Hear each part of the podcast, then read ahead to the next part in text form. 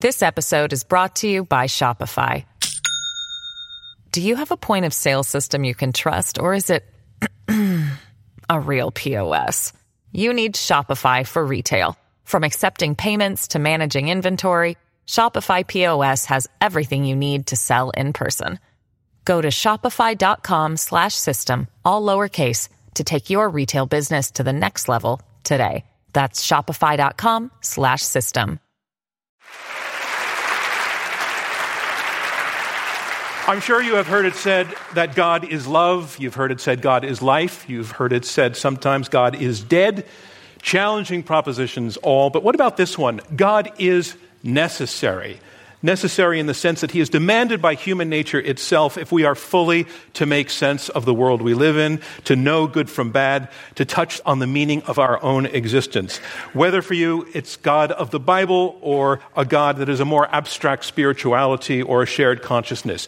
In ages past, before there was science, this necessity of God was in this regard unassailable.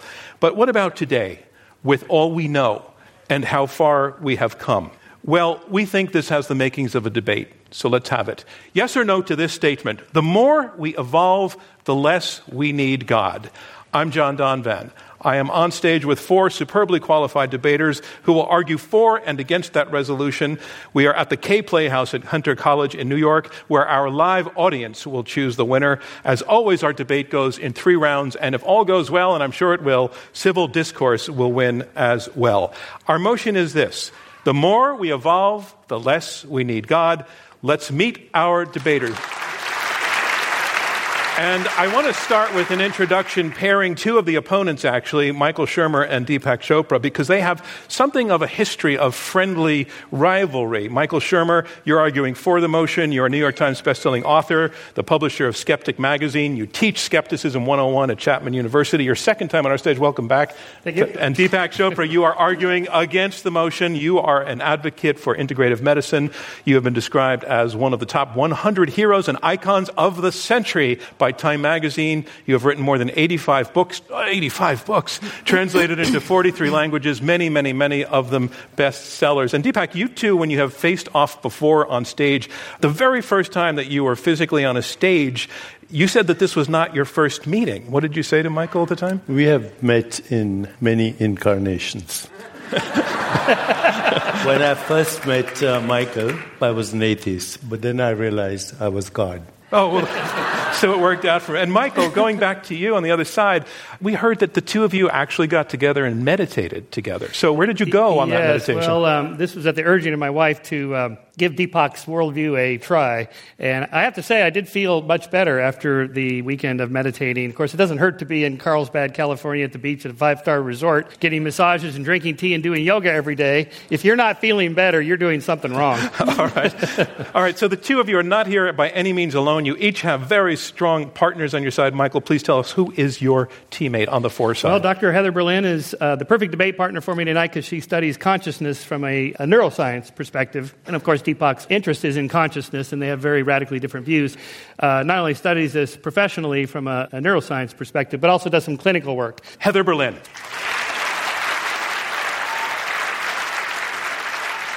Heather, Michael just covered that you're a cognitive neuroscientist. You're also prof- assistant professor of psychiatry at Mount Sinai. Your interest in neuroscience began when you were really little. Yeah, no, that's true. I was five years old when I first came to the realization that I was going to die, which kind of freaked me out a bit. So I uh, asked my dad, Dad, you know, where do my thoughts come from and can I keep them when I die? And he said, they come from your brain. And I said, okay, how? And he said, actually, we don't know. And I said, well, what can I be when I grow up to figure that out? And he said, well, I guess a psychiatrist. Um, from that moment on, it became my mission to try to understand where my thoughts come from, how my brain produces my consciousness. Perhaps I can keep my thoughts when I die. I still haven't found found the answer for that, but it's been a quest my entire Maybe life. it'll happen tonight. Maybe tonight. Maybe All right. tonight. And Deepak Chopra, on the opposing side, please tell us who your partner is in this debate. I'm still trying to figure out who I am, so I exactly don't know who he is. Okay, Just who he is is Anoop Kumar.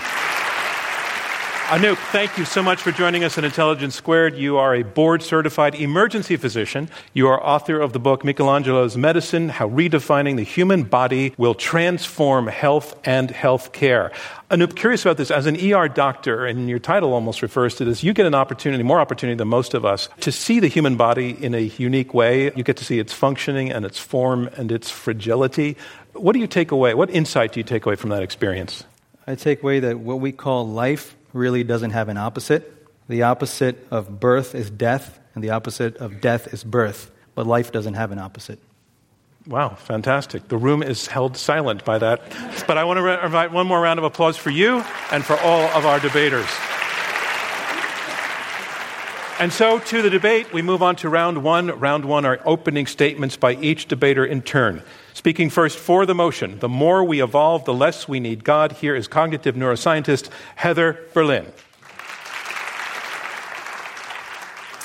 Scientific progress over the past several hundred years has completely transformed our knowledge of how the world works. And each major scientific breakthrough has had to overturn some religious dogma. So we've gone from believing in special creation to an understanding of how all living things descend from a single common ancestor by blind trial and error process, natural selection.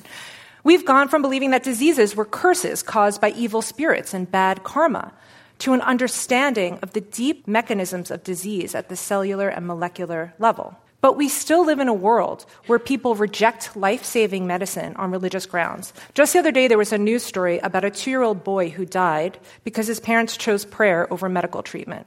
So the more our understanding evolves, the less we need God. Now, using God to explain natural phenomena is an argument known as God of the gaps. Throughout history, if there was a gap in our understanding, God must explain it. So when you hear from our opponents, be vigilant. They might tell you that the materialistic science can only explain so much, but we still need God beyond the limits of our understanding.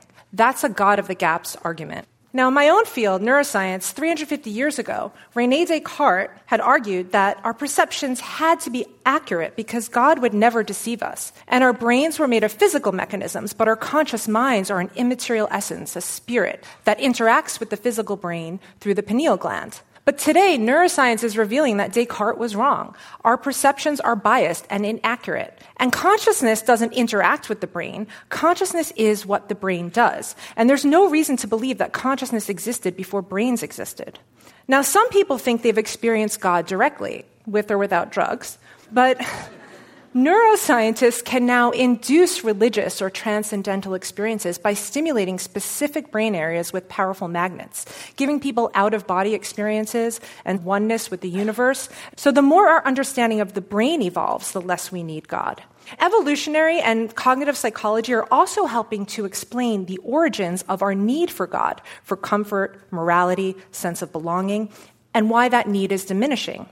And the very existence of countries like Denmark and Sweden, majority atheist countries that are high functioning and relatively free from suffering, tells us that living without God is fully compatible with human psychology, as long as the need to make sense of the world is satisfied by science and our need to belong is satisfied by our social networks and communities. So the more our societies evolve, the less we need God. Of course, for many people, life is not as comfortable as it is for those Scandinavians, and God is a source of comfort for those who are suffering or who have lost loved ones or who are stricken by poverty or disease, and I get that.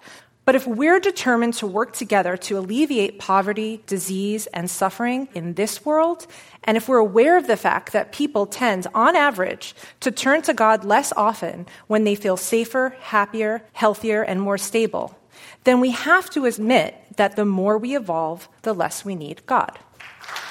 Thank you, Heather Berlin. And that is the resolution. The more we evolve, the less we need God.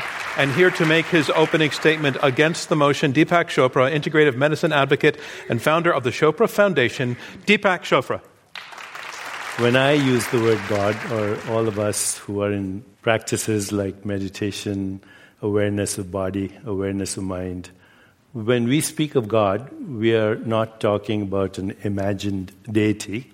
We're talking about the consciousness in which all experience occurs. So, one way to think of consciousness is that in which all experience occurs. Consciousness is that in which all experience is known, and consciousness is that out of which all experience is made. In the wisdom traditions that I come from, therefore, consciousness is the immeasurable potential for every mode of knowing and experience in all living beings. So, right now, we are having a human experience. This is a human experience. This is not a, the experience of a crocodile or an insect with multiple eyes. This is a human experience in human consciousness.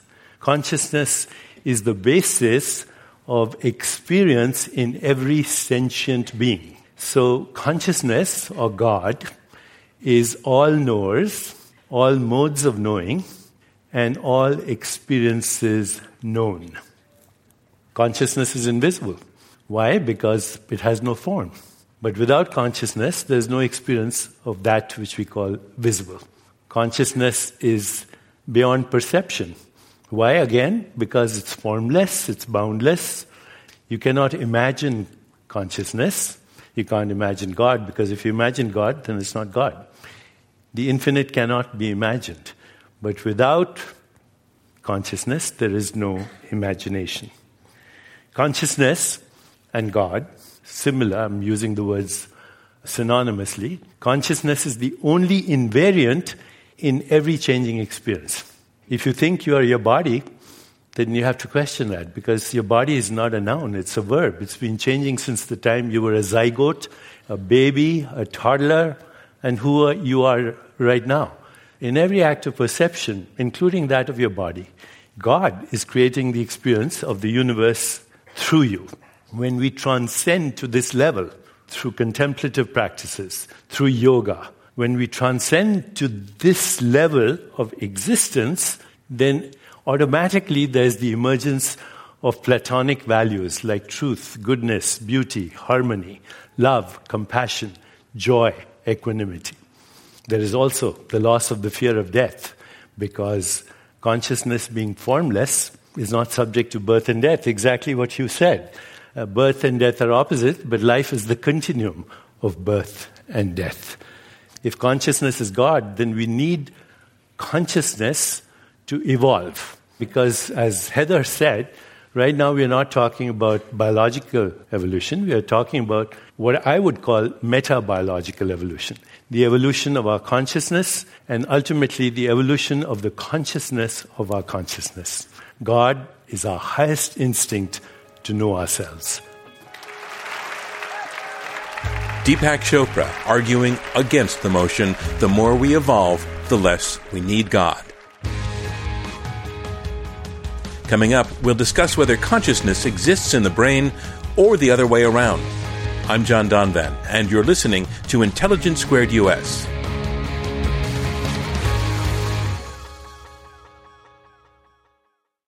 This episode is brought to you by Shopify. Do you have a point of sale system you can trust, or is it a real POS?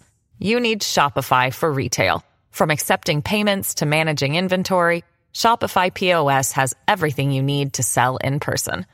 Go to shopify.com slash system, all lowercase, to take your retail business to the next level today. That's shopify.com slash system. A reminder of what's going on. We are halfway through the opening round of this Intelligence Squared U.S. debate.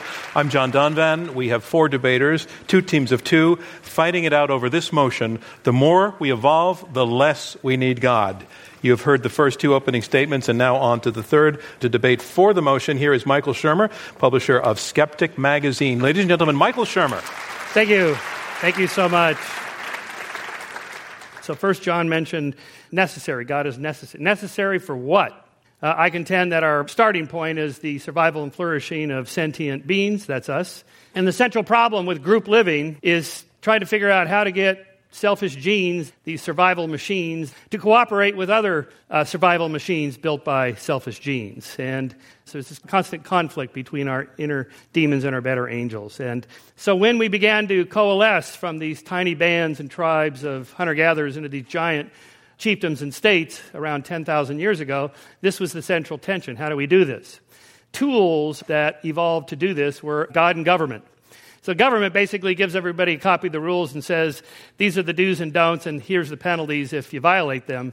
Of course, there's not, not sophisticated police systems at the time, so people got away with it. But you don't really get away with it because there's an eye in the sky that sees all and knows all that you're doing and can impose punishments in the next life. So this is God or religion.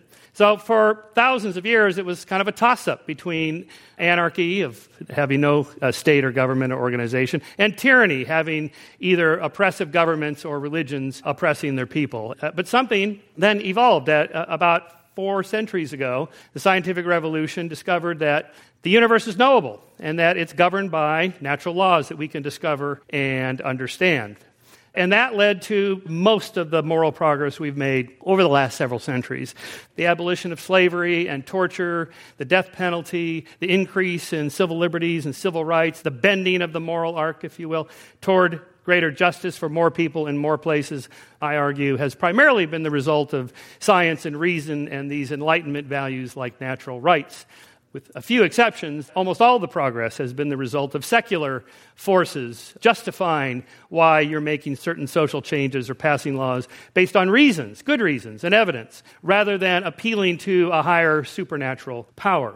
The problem with religion is that the creator of the universe has set down many uh, different rules of how we should live together, and there's no means to determine which is the right one. There's no methodology in religion comparable to science. It's, let's run an experiment and see which one is the best, which one most closely matches reality. Then finally, the social sciences.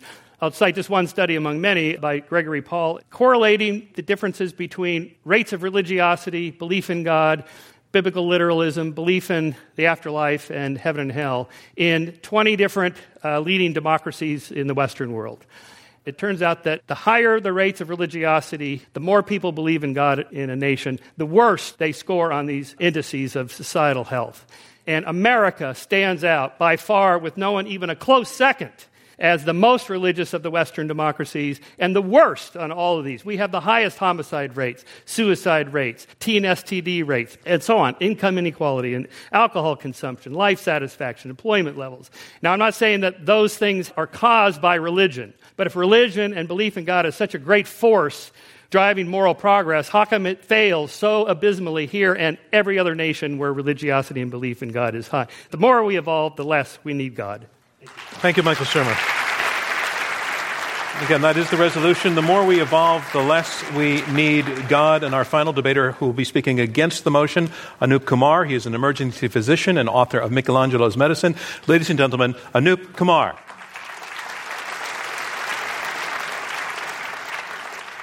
What if this world we're experiencing is a mental experience and not primarily physical? And what if you and I are experiences in this vast mind. What I'd like to do is challenge the story we've all been taught since we were kids. I'd like to challenge the notion of what we are and what this world is, what it's made of. Max Planck, a Nobel Prize winning physicist, said, I regard consciousness as fundamental. I regard matter as derivative from consciousness. He didn't mince words. And what he's saying is something all of us experience when we dream that the universe is entirely mental. And when we look at it through different frames of mind, we perceive it differently as mental or physical or however we may describe it information, energy. You've heard all of these descriptions. Consciousness is primary, and what we call matter is an experience in our consciousness. Now, if consciousness is primary, it's also infinite, simply because all experiences would be in consciousness. So the space that appears to separate us right now is an experience, it's a projection. In a dream, I can take a space shuttle from Cape Canaveral all the way to the moon and come back home, and I would cover half a million miles of vast space. And yet, with the shift in consciousness, that's what we call waking up in the morning, a shift in consciousness, with that shift, the very same space is reconceived as a projection. And I submit to you the same is happening right now. Every experience, including space and time, is in consciousness. So, history, philosophy, music, art, literature, you name it, it's in consciousness. Not only is consciousness infinite, but the infinite has always been the ultimate description of what we call God. The more common notions, the more familiar notions, they are aspects of God. So there's infinity, but then we talk about infinite wisdom, infinite compassion, infinite mercy, infinite understanding. These are aspects of infinity. And this infinity shows up not only in religion, but it shows up in mathematics and in philosophy as different aspects, different approaches. Each of these is a unique perspective, and therefore each has unique data to contribute about something that's beyond all concepts. The more we evolve, the more we see the infinite underlying nature of all things. Call it religious, call it spiritual, call it secular, or simply the practical experience of knowing ourselves and each other more deeply. So let me ask you do we need to understand ourselves more deeply? Do we need to understand each other a little better? And do we need to understand this crazy, inexplicable world better? Because the more we evolve, the more we need to understand the infinite. Thank you, Anoop Kumar. And that concludes round one of this Intelligence Squared US debate, where our motion is the more we evolve, the less we need God. Now we move on to round two. And in round two, the debaters take questions from me and from you, our live audience here at the Kaye Playhouse in New York City. In round one, we heard uh, Michael Shermer and Heather Berlin, who are arguing for the motion. They made the point right off. They are not debating for or against the existence of God. That's not what this debate is about. Rather, we are arguing whether God is necessary. Michael Shermer lays out necessary for what? Necessary, he says, for the flourishing of sentient beings. His partner, Heather Berlin, talking about endowing humans with comfort, with meaning, with purpose. But they point out that scientific breakthroughs have overturned religious dogma, that while that's been happening, the course of morality has been bending more towards justice. They explain the use of God to explain things that cannot be seen, including the infinite, as God of the gaps. And as they say, the gaps are getting smaller and smaller the more that science learns. The team arguing against the motion, Deepak Chopra and Anoop Kumar, they laid out a kind of physics or metaphysics that may not be familiar to everyone uh, in our listening audience. They are not arguing, as uh, Deepak said, any of the imagined deities. Rather, they are arguing for a sense of consciousness. And this consciousness, as they describe it, is that in which all experience occurs, including potential experience. Consciousness is all modes of knowing and all that might be known. As for the question of necessity, Anoop pointed out that the more we evolve, the more we need to understand the sense of the infinite because our sense of the infinite is growing more and more all of the time. So, what we're trying to land is this question of necessity. When is God necessary or not? But I want to start with you, Deepak, because I heard Anoop, I heard him use the word necessity and needed. I didn't hear it from you.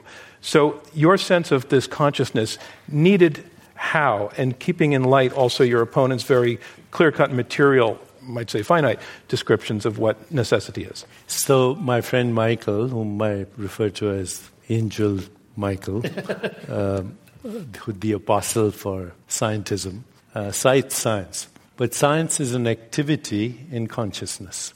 Experiments are designed in consciousness, theories are conceived in consciousness, observations are made in consciousness. You can't do science without consciousness. To create artificial intelligence, augmented reality, you name it, to understand the microbiome, to understand your own biology, you need consciousness to do science, to create technologies, to do philosophy, all systems of thought. All systems of thought, whether they're religion or philosophy or theology, require consciousness. So, consciousness gives rise to systems of thought which then give us a certain interpretation of reality. Okay, but let me. That let me, reality is impossible without me, consciousness. Okay, so you've, you've laid out the necessity, and I want to take it to Heather Berlin. I heard your opponent say that the human brain exists in consciousness, and you are arguing that consciousness exists in the human brain, which certainly flips things in the other direction. But your response to, to the argument that Deepak just made that without consciousness there's nothing. So, I mean, the way we experience the world that we find ourselves in is via first person subjective experience, which we'll call consciousness. That's how, yes, we come up with the laws of science, and it's subjective, right? Only I know my own consciousness. I don't know anybody else's. We know that we can knock it out in patients. You lesion certain parts of the brain, they can experience nothing. When you're in a deep, dreamless sleep, you're not experiencing anything. And this is something since I was five. I've wanted there to be consciousness outside of the brain. I've been looking for it. I've been trying to find any bit of evidence for it. The way that we can understand reality in the most objective way that we've discovered is through the scientific method. So, what I'm really curious and what I can't get my mind around is where they're coming up with these proclamations of knowing that consciousness exists outside of the material world and then calling that God. Without any evidence, I, I don't understand how they're coming to these conclusions. Well, let's bring it to Anoop then. Where's your proof? So, you say, on one hand, you say you can't trust your experience. Is there anything you know more than you were aware? When we say that the brain produces consciousness, we're already implying dualism, because we're saying as if there's something physical first, and then in that we're experiencing something that's mental. Whereas in fact, even the experience of physicality is already mental. In other words, the mind is the primary organ of experience, and the brain is a representation of the mind to say that consciousness is God is also just a subjective thing that you're creating by your experience, right? Using your subjectivity to make the claim that consciousness is God. I don't understand where the evidence for that is. There are many different definitions of God. So if you look at the different religions, everybody will have a different name or a different idol or a different concept. What we are defining as God, and we made this clear, is we're speaking of that which is infinite, of which the parts are the different names. Normally, I like to go to the back and forth, but I actually want to hear from Deepak. Are you asserting that this infinite that you're speaking of at this point is larger than can be known by science at this point? Well, science, as I said, is an activity in consciousness. What Heather calls the objective world is an intersubjective experience in human consciousness. So, you know, Descartes said, I think I am. He was wrong. I am, therefore I think. I am, therefore I perceive. So before you can name an object, it has to be an experience, a subjective experience. And that's where the necessity, uh, the issue of necessity that's of this consciousness. The necessity. Okay, now I want to Without let Michael having the experience, how can you call anything an object? Michael, I don't have a specific question for you. Though a lot's been said. I'd like you to just respond to it. Yeah, I think I figured out what's going on here after the. Uh, Michael, after all these after, years, after my thank experiences you. at Deepak Center, and um, I wrote a chapter in my, my, my, latest book about Deepak. I make a distinction there between the weak consciousness principle and the strong consciousness principle. So the weak consciousness principle is that in order to experience consciousness, you have to be conscious. In order to experience something, you have to be alive and experiencing. Sounds deep until you think about it for a second. You go, well, yeah, obviously. Uh, it, what they're arguing is something stronger than that, the strong consciousness principle. That consciousness brings about the physical instantiation of our brains and bodies, that the consciousness is primary, it's already there, and we're just a temporary hold of consciousness in a physical body. Could you pause one second, and I just want a yes or no so he can continue. Is he kind of nailing what it is you're describing? No, no. Okay, I'll come back. I'll, uh, okay, keep going, Michael. Keep going. Well, to get the ultimate answer, which worldview is correct, we need to have some way to test it. We know from neuroscience, for example, that you can, as Heather mentioned, knock out parts of the brain. And the function, the mind, the consciousness, whatever word you want to use, is gone. And it's gone forever. Alzheimer's, when Aunt Millie's brain dies from Alzheimer's, the memories disappear. They're not going anywhere. They're just gone because the brain tissue is gone. Anoop, I want to go beyond definitional to some of the more pragmatic points that your opponents made. You don't need a concept of God, however defined, as much as one once did. Thanks to science and reason and enlightenment, we're getting away from superstitious practices and discovering through the use of reason and logic and research a better sense of what's right and wrong. You don't need God to know right and wrong. What's your response to that? As our minds become more subtle, we become more fine tuned in differentiating what is right.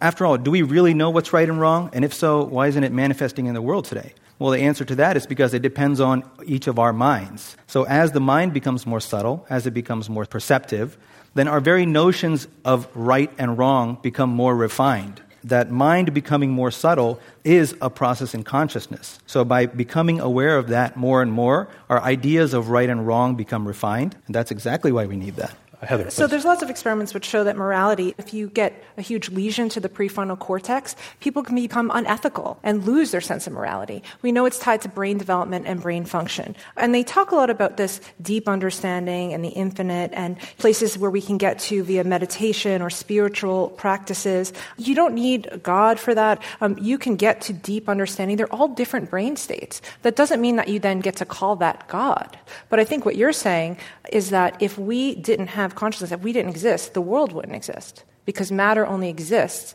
via consciousness. So is that true? If none of us were here, if none of us were experiencing the world, it wouldn't exist?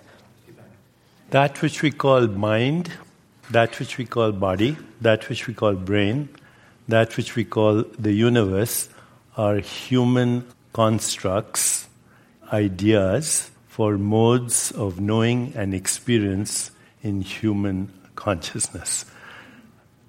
All there is is God. All there is is consciousness experiencing itself in infinite modes of knowing and experience. And then you say, okay, there's a God, this is you, you're an American, you're um, Catholic or Jewish or Hindu, you're screwed for the rest of your life. You don't Let me- need let- bring it, Michael. belief for God. Belief is a cover up for insecurity. Well, and I have a lot of Okay? insecurities apparently. So, what you have to do is go beyond all mental constructs.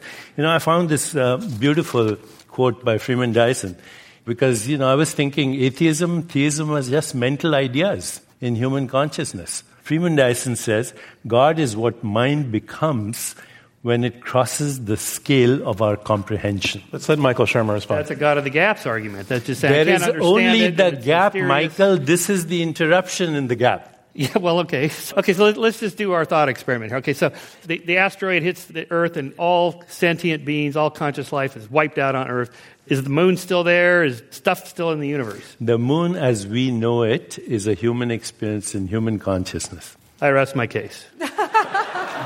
So let, let me answer that. let me let, let- I want to hear from Anoop. Let me answer that. When we're saying that consciousness is fundamental, I'm not saying it's mine or Deepak's or Heather's or Michael's or any one person's consciousness that's fundamental. I'm saying that the very nature of this is consciousness, meaning that it's not limited to me. I have a very limited understanding, right? I'm an individual human being, so what I know is limited. Whatever this is made of, the very stuff this is made of, just like in a dream. In a dream, a character can die. Does the world go away? No. That doesn't mean that the dream itself has to die. But it doesn't mean that that world is not made of consciousness. It's an impersonal consciousness.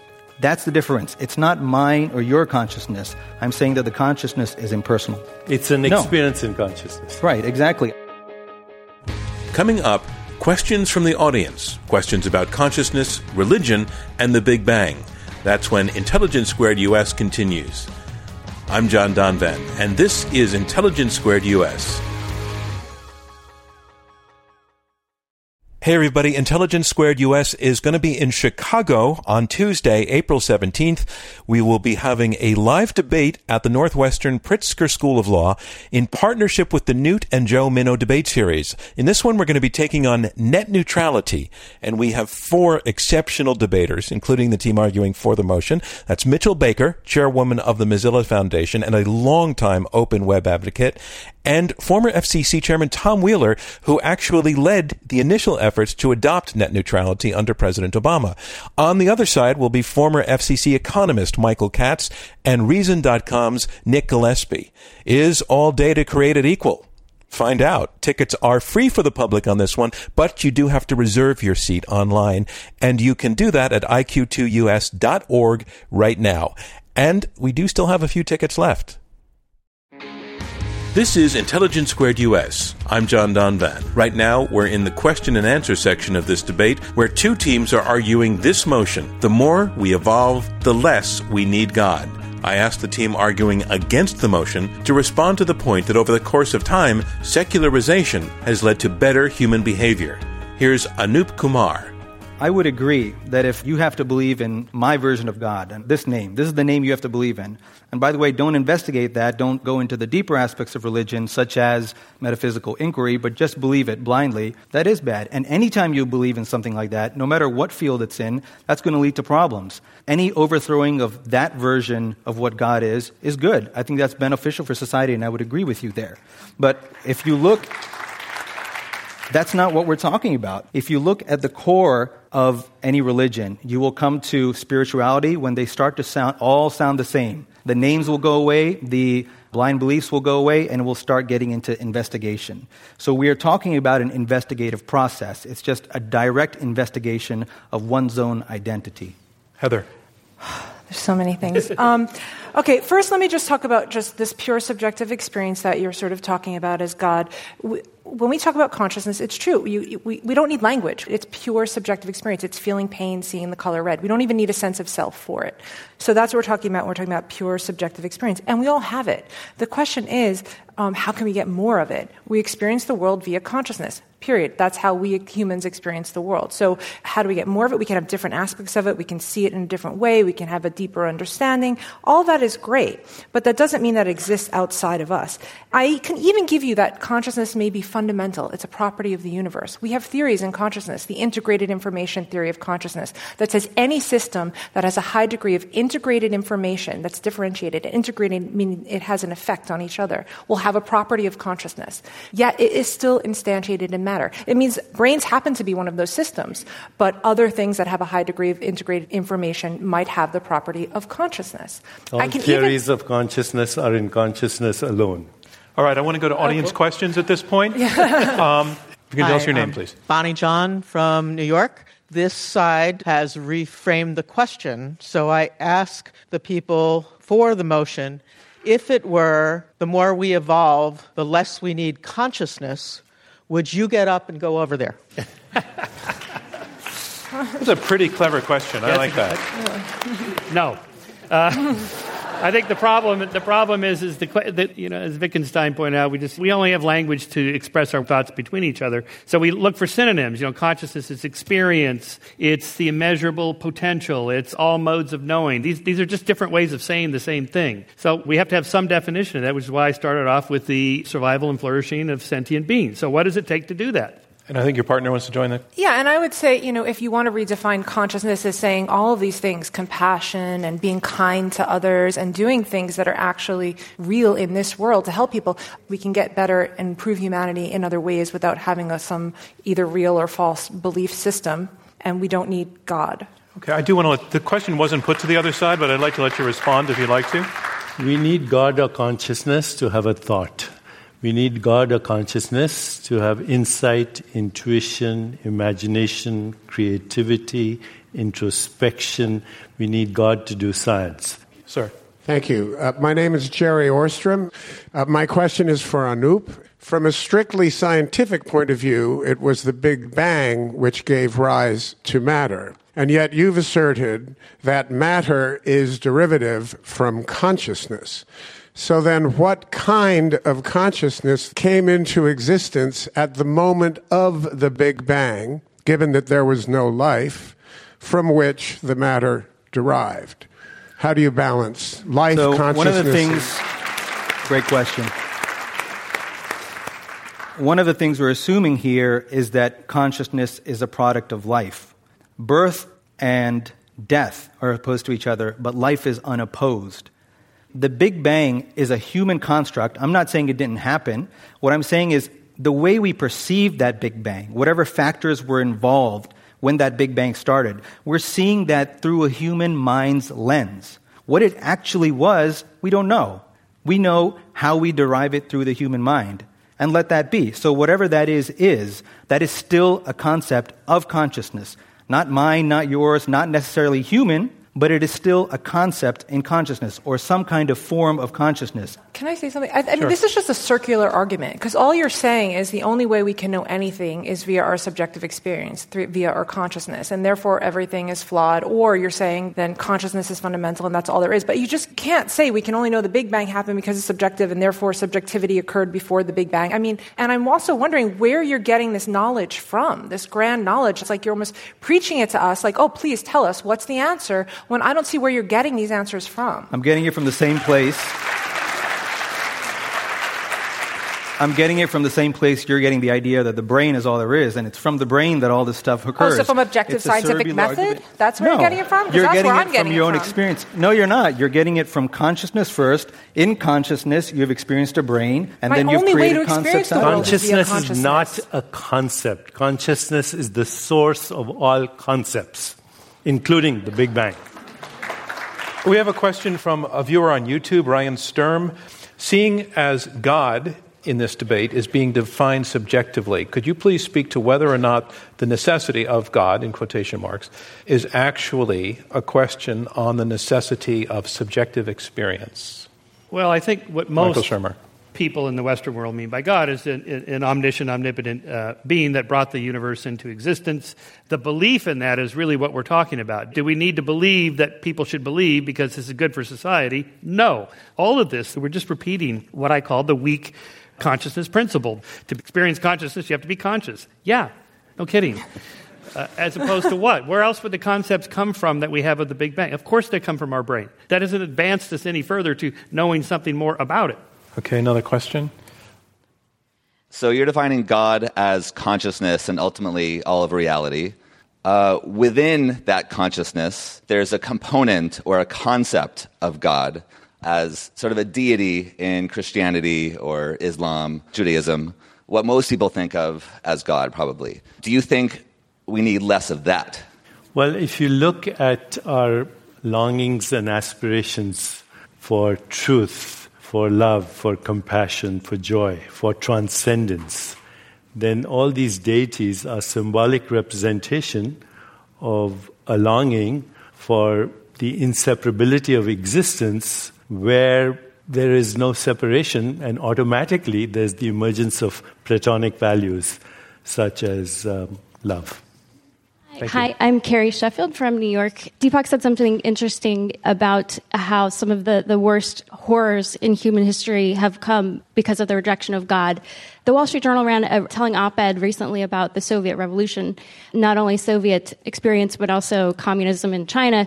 A 100 years and 100 million deaths by regimes that repress religion, that repress human expression as it relates to thinking about God. Thank you for some recognizable facts being brought into the conversation.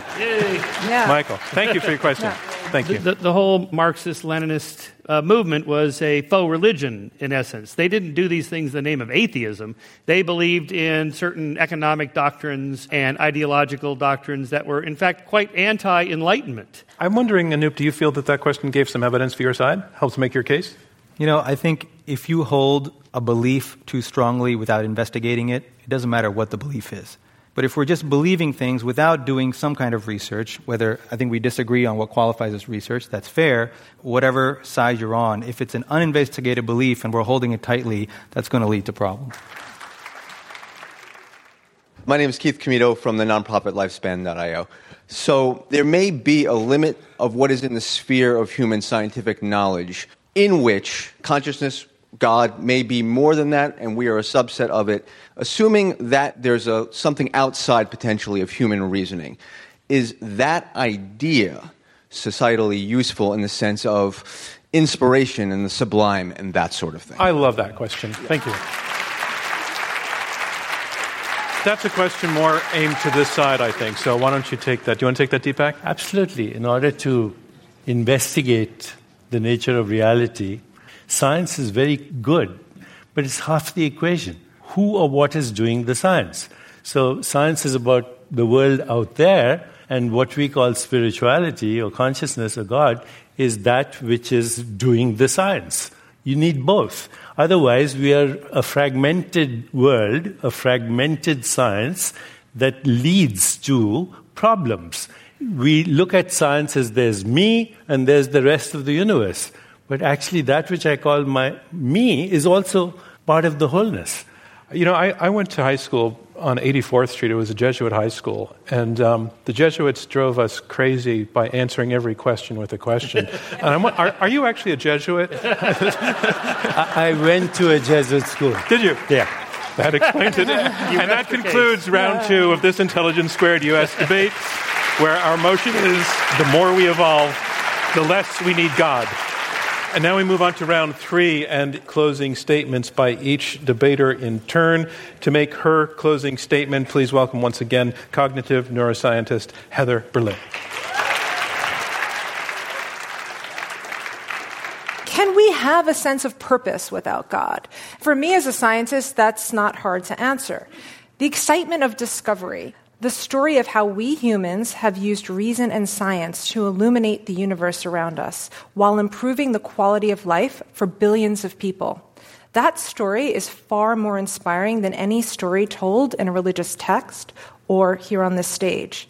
And that story has the benefit of evidence behind it. It has the benefit of perhaps being true, at least to the best of our knowledge. The fact is, people do find other sources of meaning and purpose when they lose their sense of religion or even God. Atheists, as a group, are not wallowing in depression or existential angst and they're no more likely to behave immorally than believers are. And we scientists are enthusiastic, engaged, and optimistic about the real world benefits our work is generating. And insofar as competing visions of God or what God is are still a motive for violence in the world or for oppressing women, homosexuals, or non believers, then belief in God is currently holding us back. Now, many people still believe in God and they need God in their lives, and that's okay. But that's not the motion you're being asked to vote on. The motion isn't the less each of us needs God. The motion is the less we need God. We as a human species, all of us together. It's an empirical fact that we humans, on average, need God less than we used to for explanations, for community, and for comfort. And if you think the modern world has diminished any one of the needs that God has once filled, then logically, we need God less. Thank you, Heather Berlin. And that motion again the more we evolve, the less we need God. And making his closing statement, Deepak Chopra, integrative medicine advocate and founder of the Chopra Foundation. Ladies and gentlemen, again, Deepak Chopra. So I'd like to start with two quotes. One from Wittgenstein that Michael Shermer quoted. Wittgenstein said, We are asleep. Our life is a dream. But once in a while, we wake up enough to know that we are dreaming. The second quote is from the Buddha, who said, This lifetime of ours is transient as autumn clouds. To watch the birth and death of beings is like looking at the movements of a dance. A lifetime is like a flash of lightning in the sky, rushing by like a torrent down a steep mountain. So, my friends, I ask you, what happened to your childhood? It's gone. What happened to this morning? It's gone. What happened to one second ago? It's gone. Everything that we think of as the past, the Big Bang, it's a blurred concept with mathematical imagination in human consciousness. The past doesn't exist, the future doesn't exist, and that which we call now moves on before you can grasp it. So I'm going to ask you to do just one thing right now. Just turn your attention to that which is listening.